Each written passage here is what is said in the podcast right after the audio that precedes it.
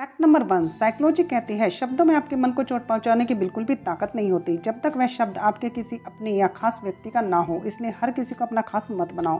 Fact number two यदि आपका दोस्त या साथी आपके सामने जताता है कि वह आपकी कोई परवाह नहीं करता तो इसका मतलब है कि या तो सच में वह आपकी परवाह नहीं करता या सबसे ज़्यादा आपकी ही परवाह करता है। फैक्ट नंबर थ्री दोस्तों क्या आपको पता है 80 परसेंट लड़कियाँ अपना सारा दुख रोककर निकाल देती है, जबकि 27 परसेंट लड़के ही ऐसा कर पाते हैं। फैक्ट नंबर फोर साइकोलॉजी के अनुसार हमारी नाक पचास हज़ार अलग अलग स्मेल्स को याद रख सकती है और पहचान सकती है। फैक्ट नंबर फाइव, हर बार यस नहीं कहना चाहिए, क्योंकि लोग उसकी इज़्ज़त करते हैं, जिनकी कुछ सीमाएँ होती हैं और कभी कभी नो भी कहना चाहिए।